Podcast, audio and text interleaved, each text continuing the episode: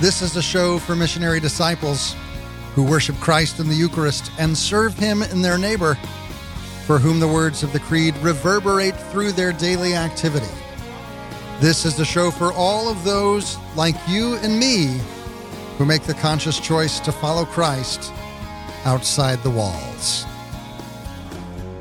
I'm your host, T.L. Putnam, and I'm so glad that you've joined me today as we continue on our Lenten journey.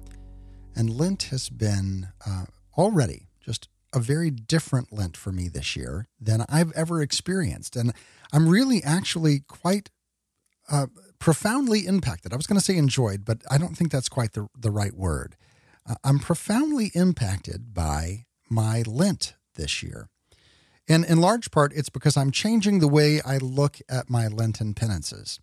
No longer is this uh, an opportunity for me to see uh, and test my mettle on how how strong I can be on the things that I give up. Uh, no longer is it okay. Well, I'm gonna I'm gonna give up all social media, or I'm gonna give up all this big thing that um because I need to give it up, and if I give it up, wow, how holy I'll be. Rather, this year, uh, I gave up a very simple thing. Um, each night, my wife and I, after the kids went to bed, we would sit down on the couch and we would binge watch whatever our favorite show was. We'd uh, happen to be watching at that moment. And we'd do uh, two or three episodes, and then we would look at one another and say, Oh my goodness, it's so late.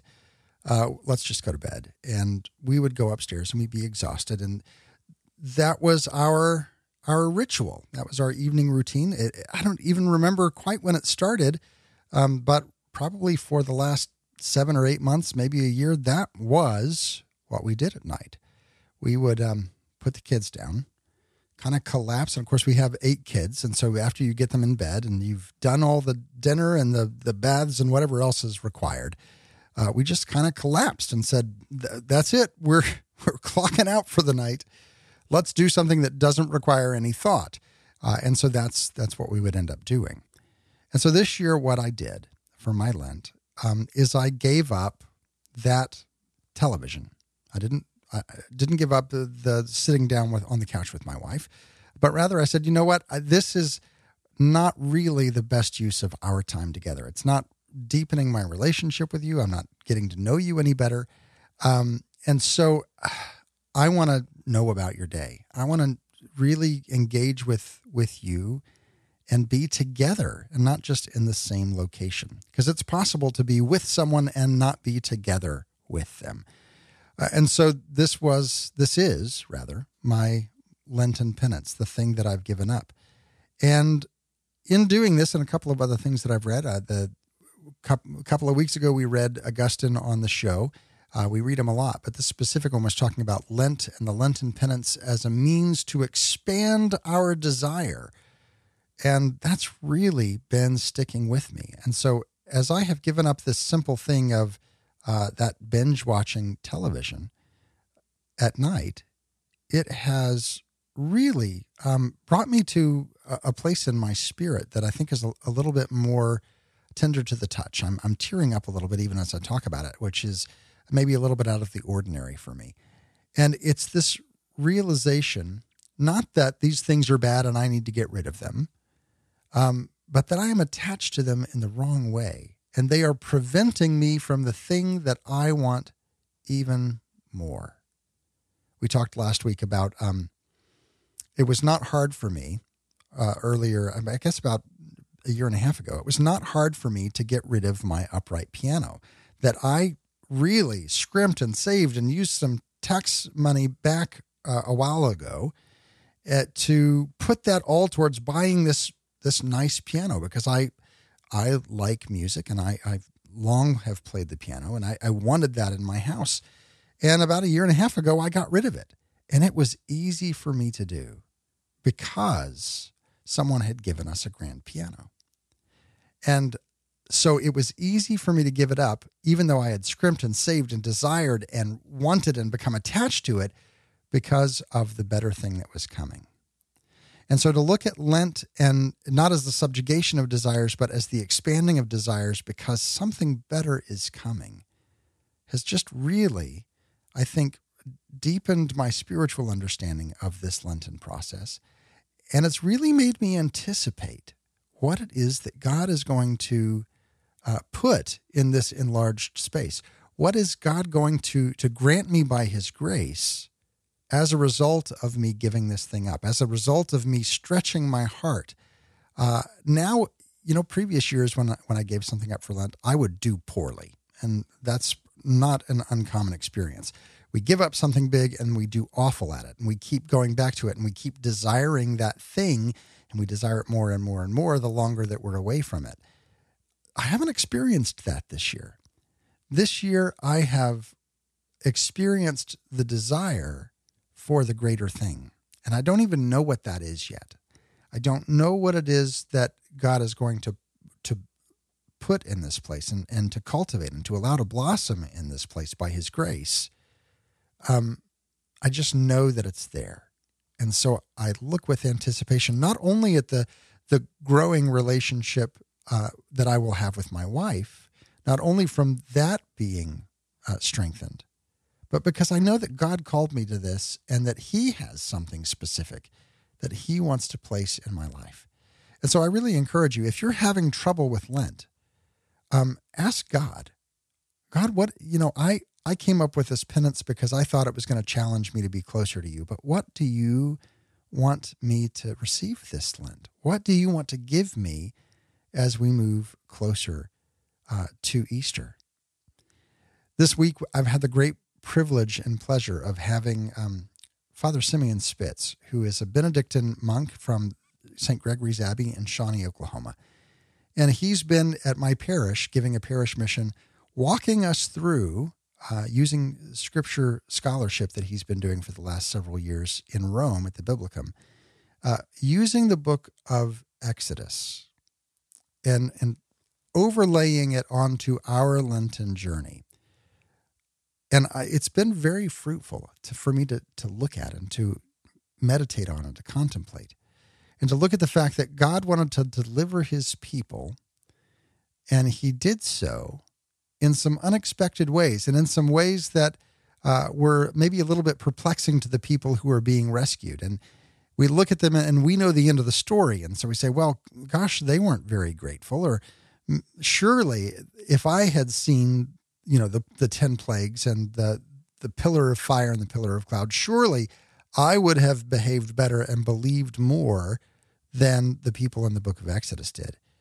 and yet i'm not so sure that we would i'm not so sure that um, we trust a whole lot better than they did it's just that we know the end of their story and we don't yet know the end of our story we see that God brought them into the promised land. And so we can say, well, of course God's going to bring them into the promised land. Why, why are they uh, fussing so much.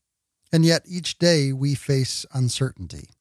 Each day you and I have an experience of, of maybe a little bit of trepidation at what tomorrow holds, or maybe some assumptions about what tomorrow holds that don't allow for the Holy Spirit to come and guide us. Uh, and, and so we find ourselves very much in the same place that the children of Israel did, with a God who promised to be with them, a God who loved them and provided for their every need, but not in the way that they were hoping for and not in the way that they expected. And so here is a God who challenged their every perception because their perceptions about who God was were shaped by their culture, by those who were around them, by the Egyptians and the other the other nations. Well, you and I have the same thing. We have our expectations of who God is and how he will behave based on the cultures that are around us. And God will always break out of these boxes because he wants to show us who he really is to us. And we've read these stories many times, we've heard them conveyed to us, but there was something about the way that Father Simeon expressed them that really made them come alive in a new way. And so I wanted to share that with you. So let's go ahead and join the conversation that I had earlier this week with Father Simeon Spitz. Father Simeon, we're, we're all pretty much familiar with the story of the Exodus. We've read the stories before or heard the stories told to us, and yet the way that you, uh, through your studies uh, at the Biblicum, the way that you have unpacked those has given fresh eyes to see it now, not just as a, a history and as something to be uh, understood about our, our heritage of faith, but really as prescriptive and helping us to see the way that we can grow in our spiritual life as we seek also to follow God through our own wildernesses. Uh, today, as you were talking, you talked specifically about the way that God would move from the camp in sometimes unpredictable ways for the purpose of seeing if his people would follow. Uh, and I, I feel personally in my life that that happens very often, that I, I don't, not only do I not perceive where God wants to go or why certain things are happening, but sometimes it, it, it doesn't jive with what I think I know about God. And so it's like, well, do I do I go that way, or is that just my own thoughts, or is that uh, in entering into some uncertainty based on my inability to to see the logic behind it? But of course, God's thoughts are higher than our thoughts, and His ways are higher than our ways. So, Father Simeon, thanks for coming on the show today. It's a pleasure to be here. So let's talk about this specific thing the the idea of God calling us through the difficulties of our life into radical trust and obedience. Well, that's what the whole wilderness journey is about. God, from day one, is trying to form a people who will be his own. Uh, a royal nation, a consecrated, chosen people, uh, who will then hopefully spread that unto the ends of the earth, that being the ultimate goal. I, I truly believe that was the original plan. And from that very first action of deliverance, he began teaching his people, showing his glory, showing his might first, uh, showing his benevolence, his mercy, his patience, but also constantly testing, not testing and attempting to scare away or frighten uh, or to uh, to weed out the weak, but testing that was meant to to train and prepare to be that holy people that he was calling them to be. And that's primarily what the the desert journey is. It's a forge for a people to become his own. Well, and and in this this forge, this test case, you have um, the ability for God to to bring a numerous different scenarios uh, to see. Okay, well, eventually you're going to face this, and and you'll be comfortable. And how are you going to handle that when when it hits you next time? So let's let's deal it here. Deal with it here when you are so dependent on me for your survival that um, that when it comes up again, it won't be a scary thing or or you'll be prepared for it. It won't be the actual event. This is a, a time of practice. So maybe it's best to skip to the end to put that into perspective. God is leading his people into a land that is populated. Uh, there are people there. When Moses sent in his spies to reconnoiter the land and they brought back all the fruits in abundance, uh, they did. They brought back the goods and they said, It's exactly like Moses said. Oh, it's a wonderful land.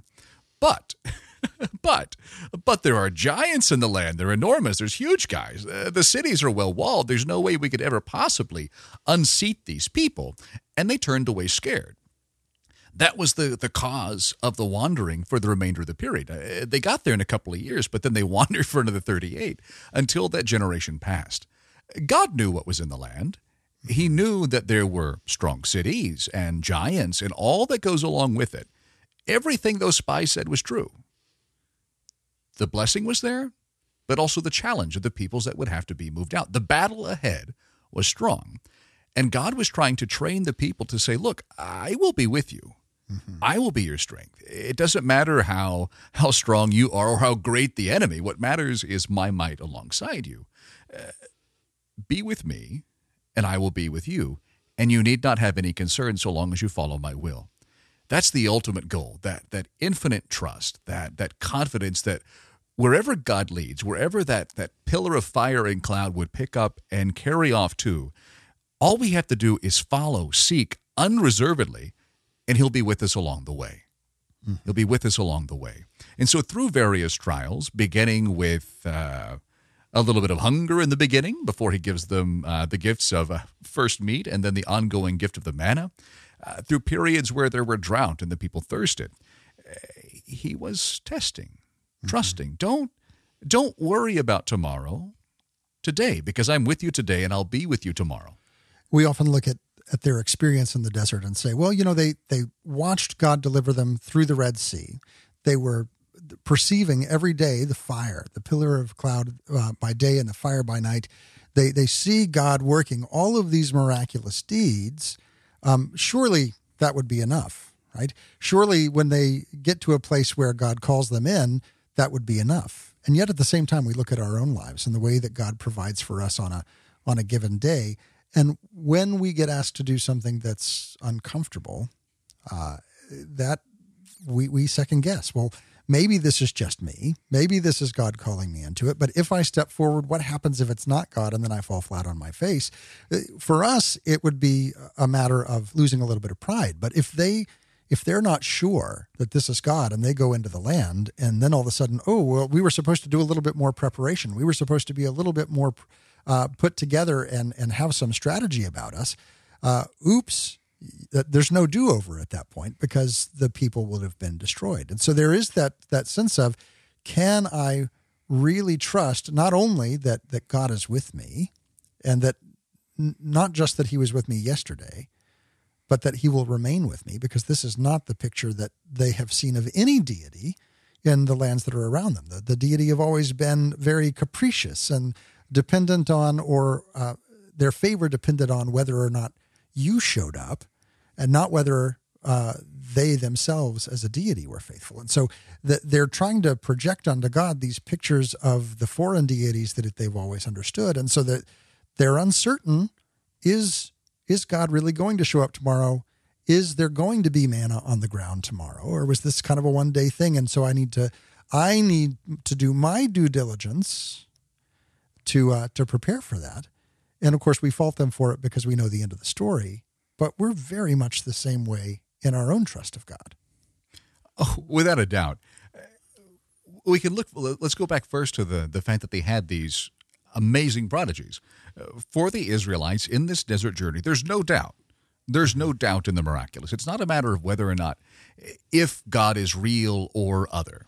Eh, mm-hmm. You can't see these things and deny them. This right. is this is a reality hitting them square in the face. It's not a matter of doubt if there is a God or even that a God has has worked these prodigies. The doubt is whether or not he will actually sustain them and be mm-hmm. loyal and be faithful as he's promised that he will be. Uh, I often wonder sometimes if it's not just God testing the people, but the people testing God along the way. Right. Uh, okay, so you say you're going to be with us. Well, what if? Right. Uh, what if I do this? Are you still with me? Mm-hmm. What if? What about this one? And and and they they they put God to the test. Uh, the doubt of whether or not God will be with us is actually the doubt that creeps in most in people's lives. Uh, very few people uh, who who have faith begin to completely doubt. They may begin to wonder whether or not God answers their prayers, whether or not God is listening, whether or not He is the faithful God they've been taught that He is, or whether He's some capricious deity. Um, off on his cloud and, and sort of minding his own business, who's who's forgotten the world, which is certainly not the case. It's mm-hmm. certainly not the case. Uh, I often think that we have no fewer proofs of God's fidelity. We just have to learn how to look right along the way. We're talking today with Father Simeon Spitz. Again, he is a, priest of St. Gregory's Abbey in Shawnee, Oklahoma. He's also the vocations director. And so if you feel a stirring to go on a little bit of a journey yourselves, you should give him a call and see what what God may have in store for you. You know, when I when I think about being led by God. And I grew up Protestant, and so I had a different perspective of what it meant to follow Jesus Christ. Um, I tend to think of okay, well, they they say that the the narrow road is the road to heaven, that narrow and straight path. And so I, yeah, I've got this picture of a mountain that's steep and narrow and straight, and just going straight up the side of the mountain. And it's like, okay, well, if I'm following God and I'm following Him well, then I should follow Him in succession and day one leads into day two, leads into day three, and I can, you know, like a West Texas road or an, or West Oklahoma road. It's you can see 20, 20 miles down the road, you can see the city that you're going to, and it's straight in front of you, and there's no uh, derivation, right? No no deviation from that road, and um, and this was not my experience of following God, and and so I became frustrated because I thought I was following poorly and I was getting yanked around because I was doing the wrong thing, and God saying, "No, it's not over there; it's over here." And the next day, it's flipping around the other way. And yet, from your interpretation of of the Exodus, and therefore of our journey, this is part of learning to trust day by day. And it's not so much that God wants us to go right today so that we can end up uh, five miles to the right tomorrow.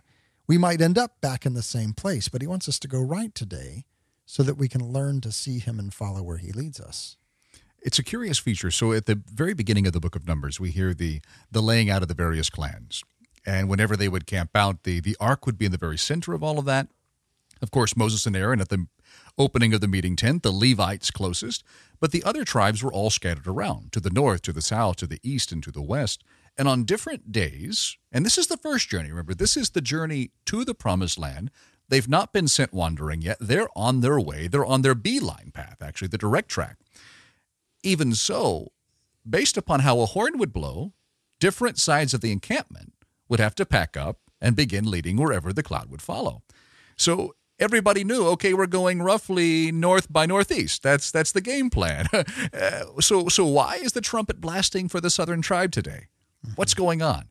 Well, God was saying, "Follow me. Follow me to the south." Okay, now we're going to go a little east, and the people had no idea. But God knew where He was leading them 1st mm-hmm. uh, first, as an act simply of trust, follow where I lead, being principle.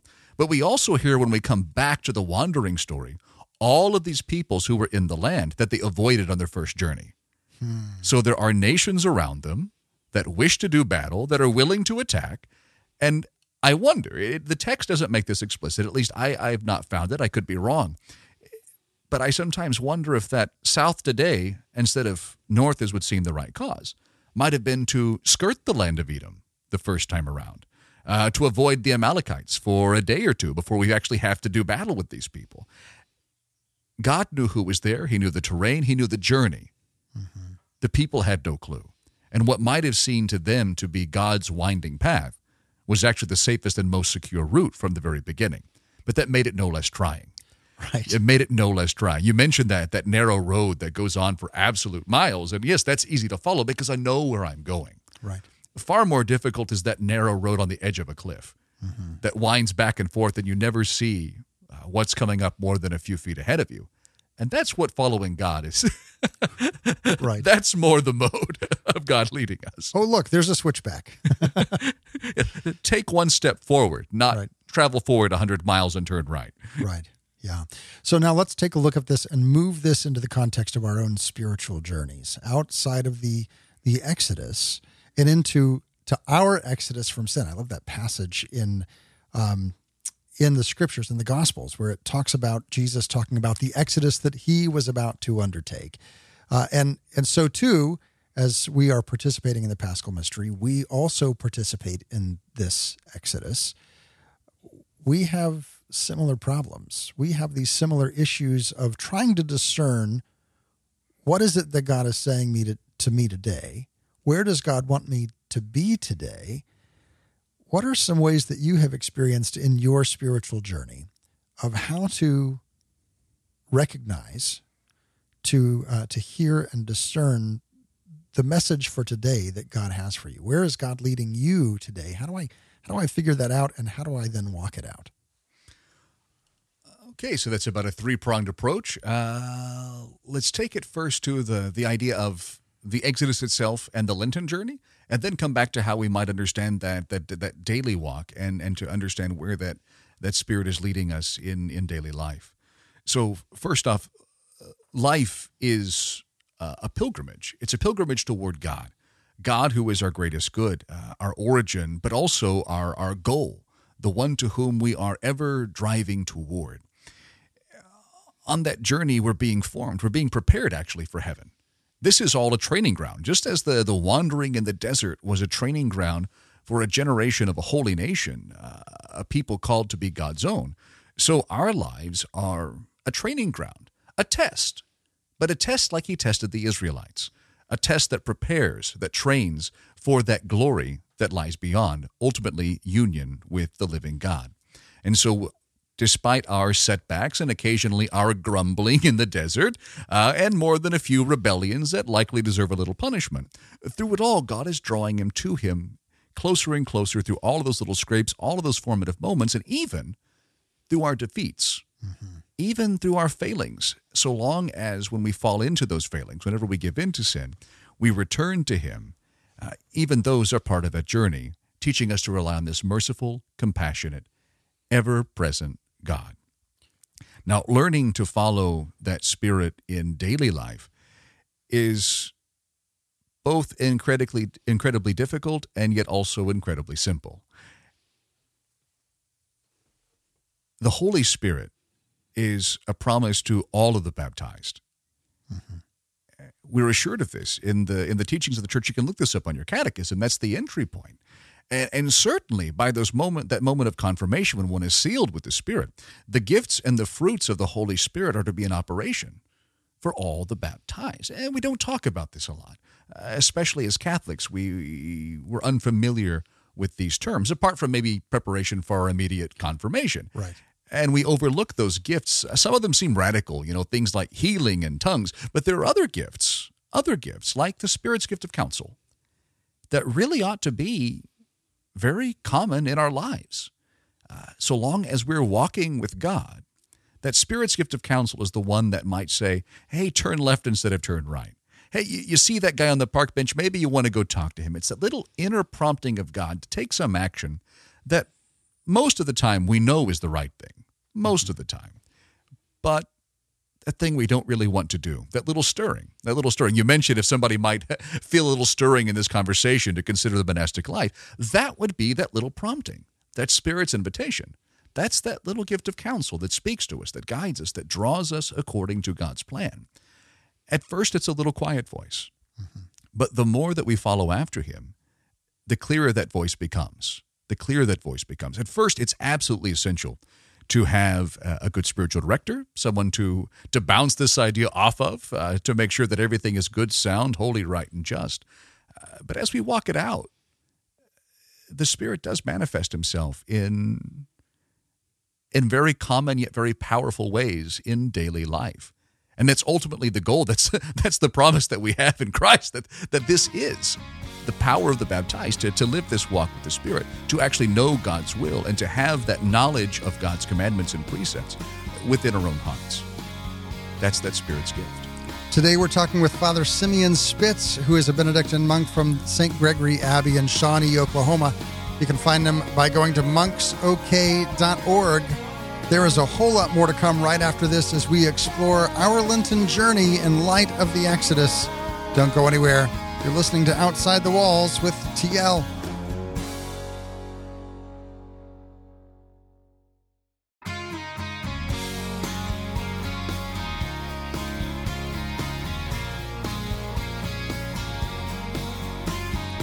Welcome back to Outside the Walls, where we explore the implications of our belief on our daily life.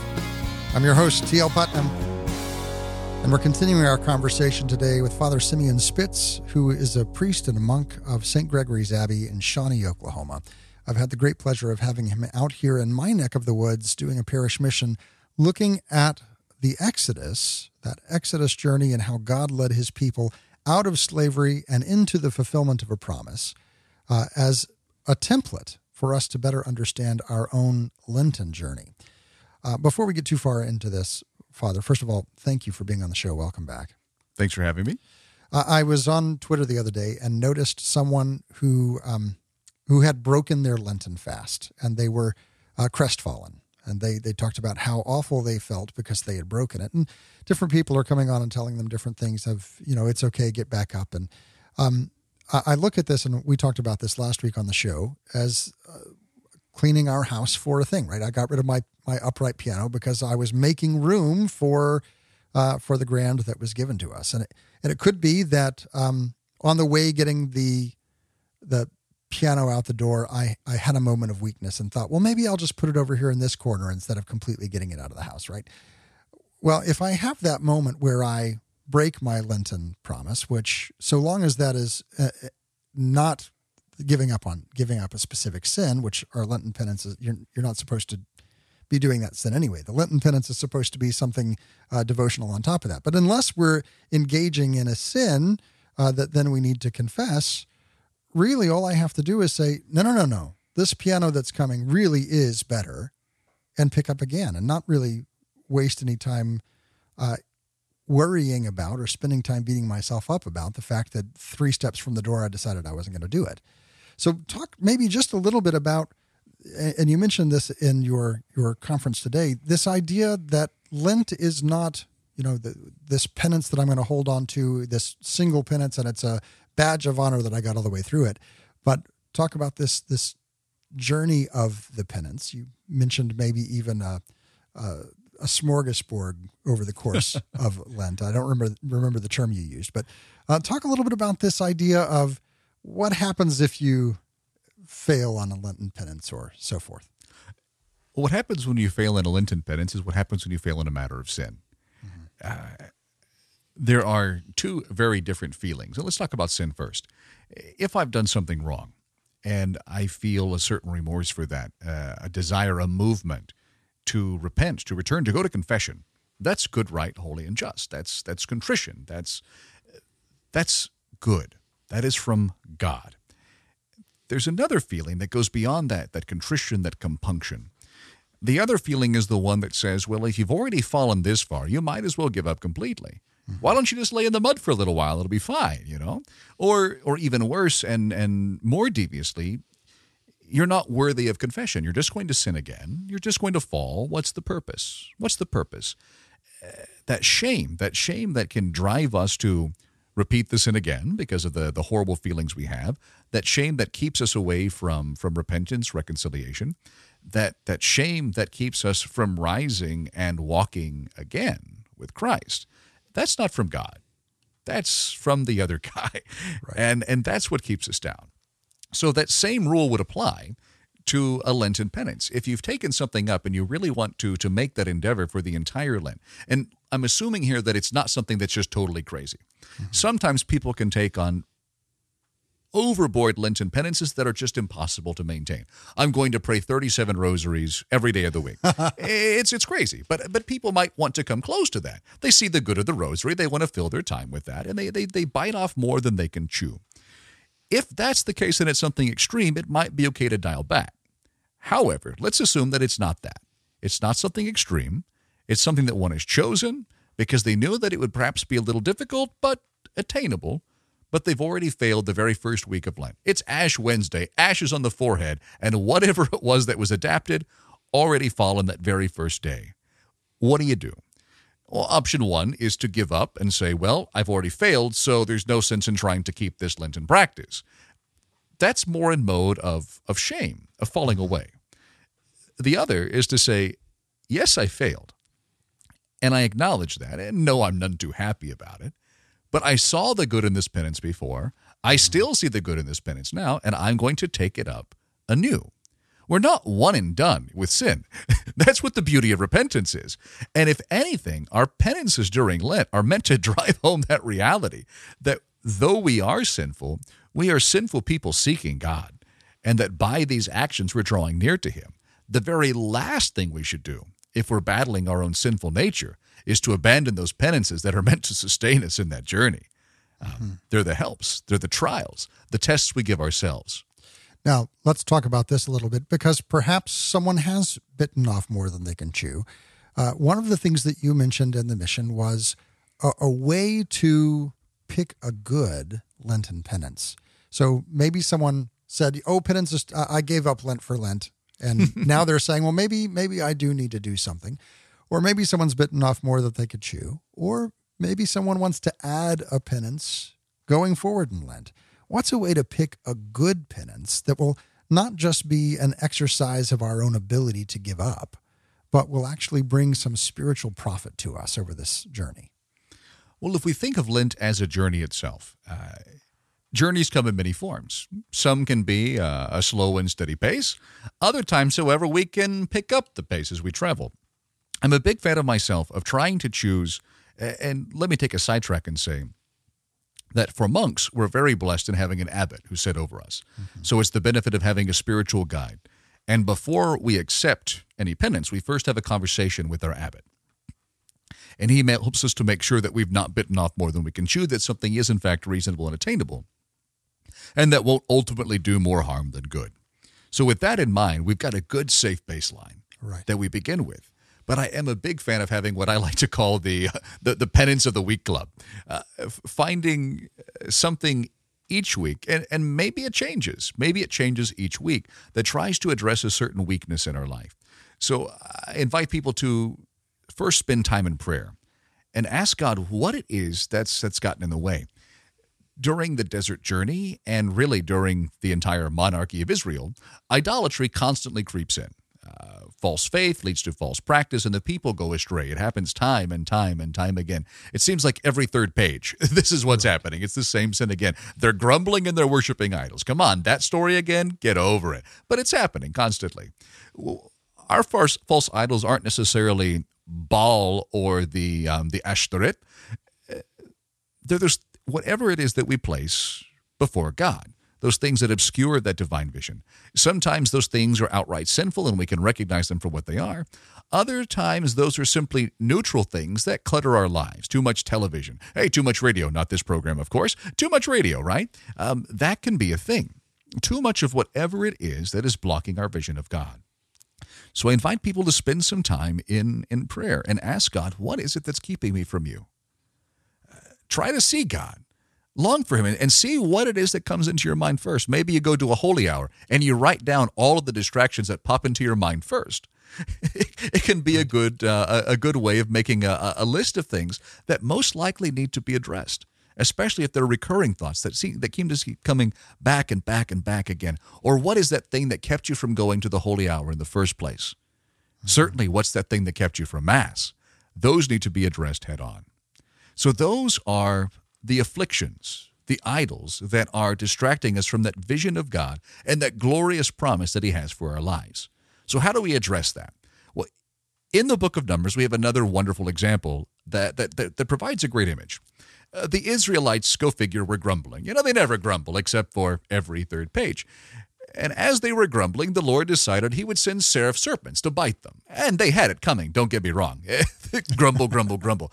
I sometimes wonder if, you know, you know, Moses had the staff that turned into a snake. I thought maybe he might have turned it into a snake and let it loose just to take care of business and then pick it up again. We don't know. It doesn't say that, you know, but I wonder. I wonder. Well, anyway, these snakes bite the people. And when they go to Moses whining about their affliction, he goes to God, and God says, Well, uh, erect an image of the seraph serpents, uh, mm-hmm. known as Nechoshet later. It just simply means the bronze. It's, it's, the, it's a kind of a play on words between the word for bronze and the word for snake. So this Nechoshet is established, and whenever the people gaze on this image of that which afflicts them, they're healed. And that pain, that, that burning pain they had from these seraph fiery serpents, is, is gone whenever we choose, well, first let's talk about confession. When we go to confession, we're doing something not entirely unlike this action of Nehoshet. This isn't an idol itself, it's not something that's worshiped. It's that image of what afflicts us. We come face to face with our affliction. Now, of course, what was really afflicting the Israelites was not the serpent, that's simply the symptom. Right. What was afflicting them was their grumbling against God. And that was the thing driving a wedge between themselves in Him who is their salvation. But when we come face to face with that affliction, we can challenge, we can move beyond, we can be set free from the pain and the wound that is there. Um, confession is a sacrament of healing, reconciliation is healing. And when we go and we speak the name of that thing that has been afflicting us, that, that serpent, that demon that has been biting us, chiding us, when we call it by name, and then the priest says those words of absolution, we've come face to face with our affliction and we've been set free from that. So that works in confession. That's also a good tactic to take when trying to choose a Lenten penance. When you identify those those idols, those things that stand in the way, those seraph serpents that are biting and chiding and keeping you from God, trying to choose a penance that in some way addresses those head on. And that's where this penance of the week club comes in. Whatever it is that's on the mind, whatever it is that's getting in the way, perhaps even that week, that's the one that we take the fight to and try to tackle that head on. Mm-hmm. Now, one of the other things that you mentioned, Father Simeon, in your uh, in the mission today was this practice of as you read Scripture for your at least ten minutes a day for those who are listening, uh, as you read through Scripture and you are going about spending time in prayer, if you have a thought, a single verse that stands out, a something that speaks to you that that resonates a little bit more than the rest of it, you take a moment and you write it down that one line and you put it in your pocket and carry it with you throughout the day. How has this practice uh, in, enriched your life, not just at the moment of obviously taking the time to read scripture and meditate on it, does enrich our life, but how have you found that practice of writing down that thing and carrying it with you um, affecting you the rest of the time? First off, it helps me to to focus my thoughts. So we monks are blessed. Our whole lives are ordered to give us this time with the scriptures that so many people are hungry for. Uh, so we're able to get in a, a, good couple of hours a day of spiritual reading. And St. Benedict says that during Lent, we should be getting in three hours. Now, not all read the scriptures for all three hours. Uh, church fathers are part of that. Um, uh, good Holy Catholic works are part of that. But uh, I'm a Bible guy, and I like to mostly stick with the scriptures when I can. And after 45 minutes of reading, inevitably there is at least one line that just keeps popping up that really struck me in the morning. Uh, for whatever reason. Sometimes I see right away, right away, and I see its value. Other times I'm simply confused by it, and I, I, I want to roll it around in my head a little more. So I take out a little index card, a little ruled index card, write that down along with uh, the passage from which I took it, and I carry it in my pocket throughout the day. Whenever I have a little moment in choir before we begin prayers, it's a perfect time to pull out that card recite that one little verse, which then calls to mind all of the reading that I'd done that morning. It's a great memorization tool as far as recalling uh, large chunks of scripture together, so it serves that benefit, but it also serves to clarify the mind throughout the day. It becomes a little touchstone that I can return to and offer that one line as a particular focus for my prayer. Uh, we monks engage in, alongside many other religious and diocesan clergy, in praying the Liturgy of the Hours. Uh, we pray at my monastery the the entire one week Psalter, all 150 Psalms, on a weekly basis. And we have this regular touchstone of the Psalms. Sometimes that recurrence can, can actually numb us. Sometimes it strikes, sometimes it falls to the back.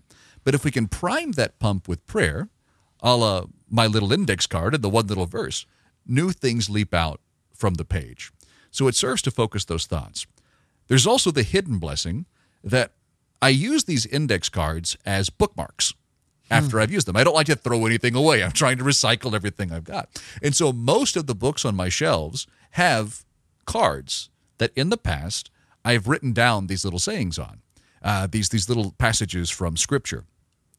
And I'm amazed sometimes when someone asks for a book and I happen to have it on my shelf, I go to pull the thing and I always pull out my index card.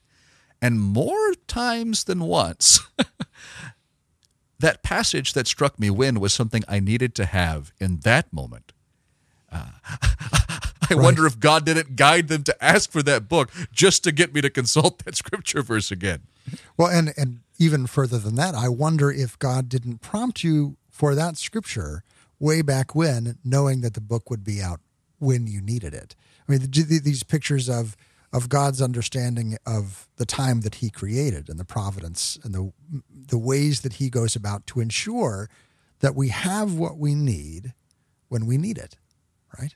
Uh, out of curiosity, do you happen to date the the on your index card what day you had that thought? I don't. I just I I, I do one, maybe two at most per card, uh, as space allows. But I've never dated them. I've never dated them. Now they do get yellowed over time. Yeah, uh, and I can tell, for example, my um, the the Confessions of Saint Augustine. Uh, at least the copy that I read back when I've now got three copies, but the one that I had to read for seminary, uh, that that one's got a little bit of uh, a little bit of age on it. Yeah. Uh, the one that I pulled out today from my uh, my favorite Lenten book, which is Spiritual Combat uh, by Scupoli, good monk mm-hmm. who wrote that. And so I found last year's Lenten card, my last Lenten thought, that I picked up this time on Ash Wednesday to go for another round. We're talking today with Father Simeon Spitz. He is a Benedictine monk and priest at St. Gregory's Abbey in Shawnee, Oklahoma. Thank you, Father, for being with us. It's been a pleasure. Have you been geeking out on this conversation? Is, is your mind blown? Well, I saved the best mind blowing little bit of information for the extra segment. Each and every week, we record a little bit more, a couple extra questions with our guest, and we give those to our Patreon supporters. Those are the people who keep us on the air. It's a great community of people who love the work that we do and also don't mind getting a little bit of those extra Patreon goodies as well. Uh, you can join that community for as little as $5 a month, and it's really easy. You go over to OutsideTheWalls.com, which you are going to do anyway because you wanted to share this week's episode with your friends. And that's the place where you can find all the archives and share it on your social media. But while you're there, up in the top right hand corner of the page, you'll also see a link that says Support the Show, Patreon. And I encourage you to go over there and join this week. $5 is the entry level. There's other levels that will get you different perks. And I encourage you, join because this specific segment, you get all the segments, all the backlog as well, but this specific segment is worth the price of admission all by itself. So I encourage you to do that over at OutsideTheWalls.com. And now we're going to turn our attention to our reading from Scripture and church history. If you're paying attention, you noticed that beginning last week, the show is a little bit longer and we don't take quite as many breaks. And yet, even so, I feel like I have a hard time getting everything in. Uh, this the space just gets filled. So let's go ahead and start with our reading from Scripture, which comes from the book of Deuteronomy. Moses spoke to the people, saying, This day the Lord your God commands you to observe these statutes and decrees. Be careful, then, to observe them with all your heart and with all your soul. Today you are making this agreement with the Lord he is to be your God, and you are to walk in his ways and observe his statutes, commandments, and decrees, and to hearken to his voice. And today the Lord is making this agreement with you. You are to be a people peculiarly his own, as he promised you, and provided you keep all his commandments. He will then raise you high in praise and renown and glory above all other nations he has made and you will be a people sacred to the Lord your God, as he has promised. That reading comes from the book of Deuteronomy. And you know, we, we think about the children of Israel and the, the whole story of the Exodus.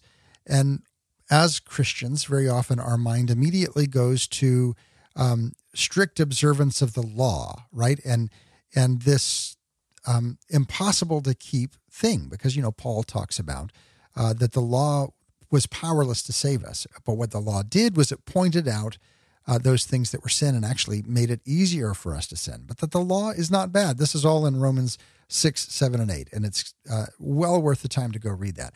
Uh, but that's the picture that we have is that somehow that legalistic, strict observance was God's plan. But listen to the invitation here.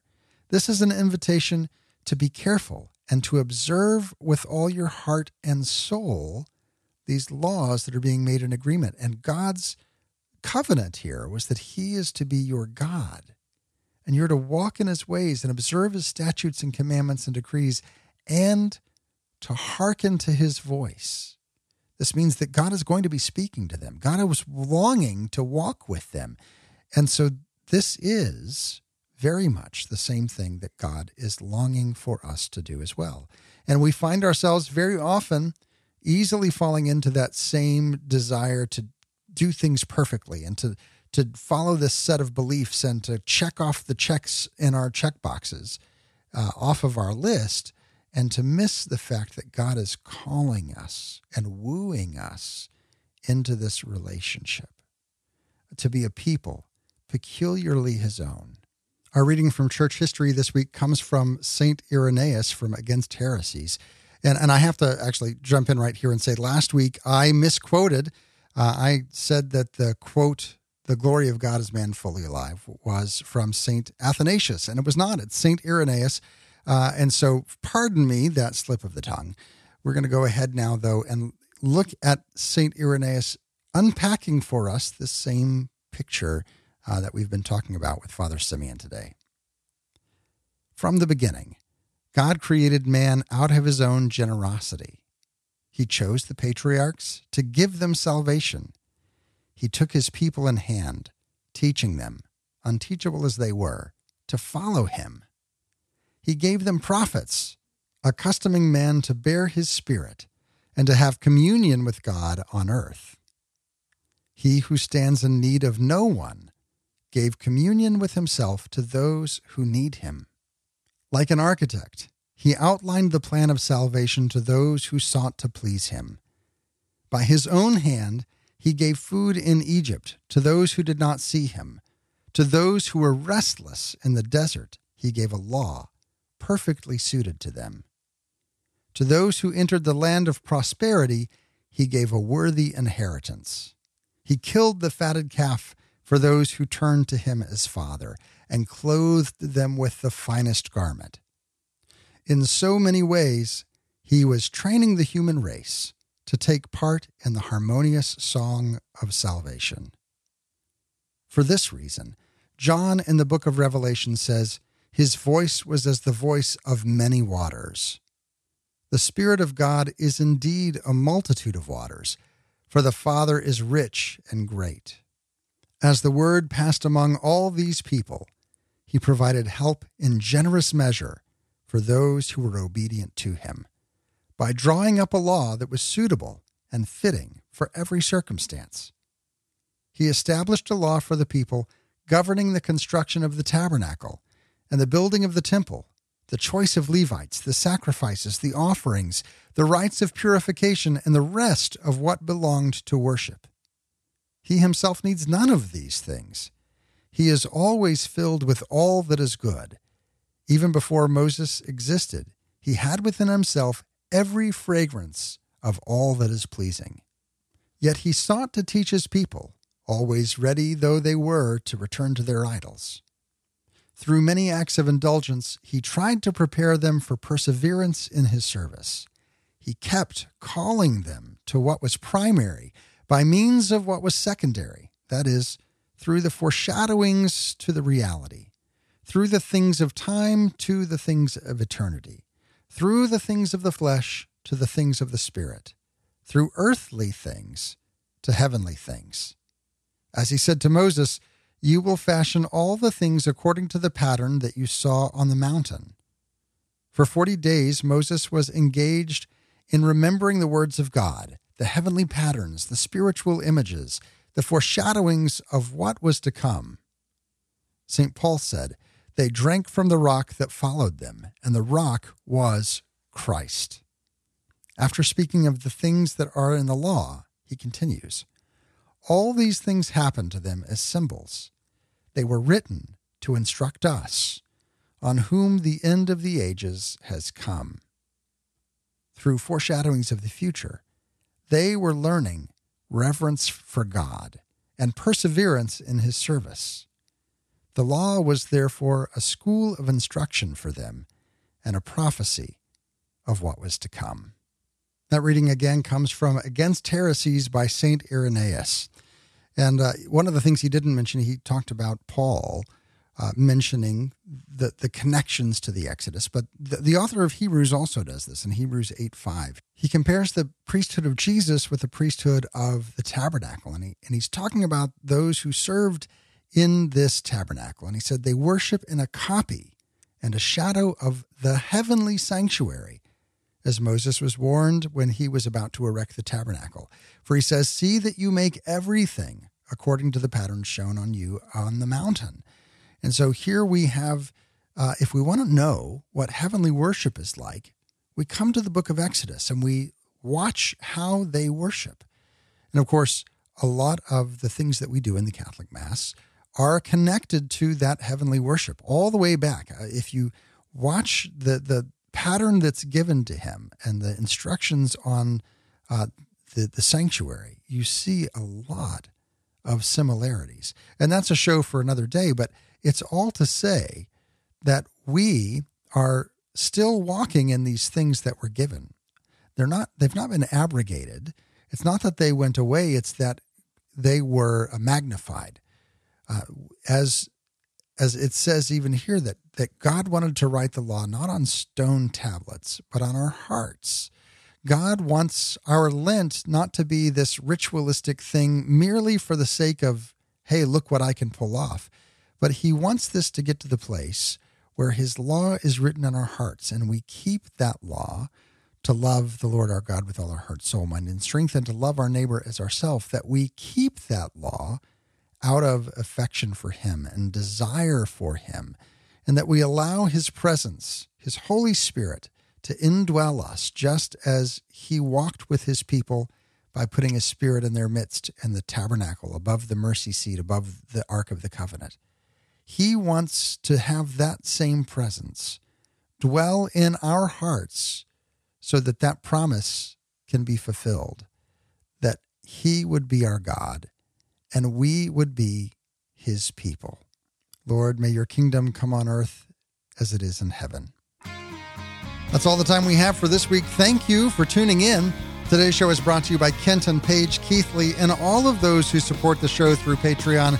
Go over to OutsideTheWalls.com, click that Patreon link, and join their numbers.